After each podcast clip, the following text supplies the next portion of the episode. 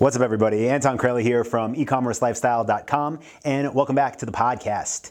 In today's episode, we are going to talk about how to pay yourself when you are running a business. Now, I'm going to be speaking specifically about dropshipping businesses because that is what we run, but this applies really to any business, in my opinion. With that being said, speak to an accountant if you want true advice that has somebody that can sign off on it, because I am not an accountant or a lawyer. I don't pretend to be, but this is what I do, and this is what I recommend, again, for pretty much everybody out there, especially if you are building an e-commerce store and you're curious, like, do I just take money whenever I want money? Is all the money in the world just mine? How does this work? So let me draw this out here for everybody watching the video and everybody listening to the podcast, just walk you through it. But let's just say, for keeping numbers easy, your first year in business, you do $1 million in sales, okay? I didn't get there till my third year in business, but let's just say you have some amazing breakthrough year and you do $1 million in revenue. Now, let's say out of that $1 million, you have $250,000 that is net profit. So between cost of goods sold, between shipping, between ads, between your merchant fee, between whatever else, your virtual assistant, everything you're paying, you have $250,000 in true net profit that comes in throughout the year. So how do you pay yourself? How do you take money out of the business and put it into your pocket? Well, there's pretty much a million different ways to do it, but the way that I recommend you do it is to, first of all, form your business as a separate legal entity, and either form it as an S corporation or form an LLC and choose to have it taxed as an S corporation, because the way that that works is you can pay yourself a salary, and then the extra money that's still in the business will be paid to you as a distribution. And taxes work differently from salary and distribution. So again, get an S corporation, pay yourself a salary, the rest of the money you can take as a distribution, but let's look at what that actually means, right? So when it comes to salary, how much should you pay yourself? My advice, especially in the beginning, is keep it modest, but keep it realistic and have it enough to cover your expenses, and try to keep it at that. So let's just say you are currently renting a home and you have a car lease and maybe you even have a family, and between all of your expenses all in, you need, call it $4,000 a month, right? That's what you need to pay for everything and have enough, like, little extra to put towards the side. You don't want a lot to put towards the side, not from here at least, but let's say $4,000 a month covers your safety fee, like your safety net, your emergency expenses, and can pay all your bills. Then what I would advise you to do is have yourself as an employee of the company and have your salary at $4,000 per month. And what that means is, whether you pay yourself every 2 weeks or whether the first of every month you get yourself a paycheck, it's consistent, it's $4,000. That is your salary to be the CEO or president or whatever you want to call yourself of your company. All right, so I'm taking out the calculator here, and what that means is if you pay yourself $4,000 a month salary, then in a year, right, over 12 months, you are making $48,000. Now you might be thinking, Anton, you just said that I made $250,000 in net profit in my business. Why am I only making $48,000? That's because that's what you need to cover your expenses, and that's enough. That's a reasonable salary for somebody to be running your business. And by the way, the IRS does look at this. You need to be paying yourself a reasonable salary for the job. And you'll see why in just a minute, because this could be a loophole for people that try to exploit it, but those people get in trouble, so don't be that person. But now what we're looking at, right, out of your $250,000 in net profit, after you took out your $48,000 as salary, is $202,000 that is in your business bank account at the end of the year, if that's how long you wait to pay yourself. But this is what is left over as, I'm just going to write BP for business profit. Now, how do you take that? Well, as an S corporation, what you can do is take it as a distribution. Like I mentioned earlier in this podcast, distributions are taxed differently than salary. Salary has different expenses that come out of it, like Social Security, like Medicare. Distributions do not have those same taxes associated with them. So yes, you're still paying tax on it, but you're saving yourself about 15% in Medicare and Social Security, okay? So that's why this is important. And like I mentioned, that's why the IRS doesn't want you to say, my salary is $1 per year and everything else is distribution, because that's not fair, that's cheating the system. So don't do that.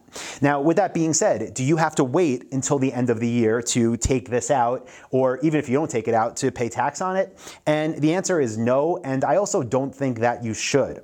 Okay, so remember the money you're paying yourself every month, the $4,000, that's enough for you to cover your expenses, that's enough for you to have a safety net, some extra money, so in case things go bad, your family has money. But with the money that your business is making, I want you to take distributions throughout the year. And it'll be more annoying for your accountant, but you could technically take a distribution every day of a random number, and it's fine as long as it's all reported when you're paying your taxes. With that being said, the way that I think is best to do it is set quarterly goals for your business in net profit, and choose a distribution that you want to pay yourself every month based on that. So an example might be in Q1, I want to do $100,000 in net profit, and if we hit $100,000 in net profit, I'm gonna take $50,000 as a distribution. So basically there, you would have your $4,000 a month, right? That's your salary, plus you would have a huge distribution of $50K for Q1 if you hit your goals. Now the rest of the money is still gonna be in your business, it's still gonna stay there, so that at the end of the year, if you don't need it by then, you can take it as distribution, but I like to set different goals, monthly and quarterly, and when they're hit, take distribution based on numbers. It's really motivating, and it's a good way to know why you're taking money out of the business. Now, I do recommend leaving money in, so I don't recommend just taking all the money out as distributions as quickly as it comes in. There's a couple reasons for that. One is because the best use of money is not to take it out and just pay tax on it right away. It's typically to reinvest it into your business because, first of all, it's a write-off. Second of all, it can grow your business faster. So in that example I just gave, if you hit in Q1 $100,000 net profit and you paid yourself $50,000 distribution, that other $50,000 I don't want to just sit there. I'd want to see you try different things with that. Maybe creating a different physical product brand, maybe using different ads, maybe scaling your ads that are working. And don't just throw it away, but try to use it wisely in a way that'll grow your business. Don't just pull all the money out just to pull it out. Try to grow and use it as fuel. So the benefit there is Q2 should be even bigger. And also because that money is being reinvested into the business, it's a write-off. And write-offs are the next way that you should pay yourself. So kind of confusing for a lot of people when they're first starting, like what is a write-off, what's not. Again, talk to an accountant to get somebody to sign off on this. But if you're doing something like trying to learn more to grow, and you're doing things like investing in courses, whether online or in person, if you're joining masterminds, if you're going to business conferences and you're buying tickets and traveling, those things should be write-offs. They should be coming out of your net profit, not after you pay yourself a distribution, then pay it out of your personal account. They should be paid through the profit in your business. So again, the reason we're doing this is because it helps us to save more money on taxes. The money is coming out of the business rather than getting taxed and then having us spend it. So whenever it's possible to write anything off and charge it through your business, you definitely want to do that. With that being said, I want to make sure as you're doing this and as you're getting more advanced with finances and paying yourself and distributions and write-offs, make sure you're taking really good care of tracking everything and of your books. The tool that we use to do this is called Xero. It's spelled Xero. It's an app online basically that links to all of our accounts that tracks money going in and out. And you really want to be tracking your write-offs because not only so you know how much of this extra money you're really making, right? Because you're using it for yourself, but through the business as an expense. You want to know how much is actually there, so you know for your own records, but also, so if you ever want to sell your business, which who knows, when I first started, I never thought I'd sell businesses, and I've sold a good amount of them, so you never know what's going to happen. But when you go to sell your business, all of those write-offs actually can get added back in to the profit, and then your business can be sold at a valuation of the actual net profit, plus any of those write-offs that came out. And the reason is maybe the new owner of the business doesn't want those expenses. Maybe they're not going to go to a mastermind. Maybe they don't have to lease a car through the business, right? So just make sure, again, you're tracking it.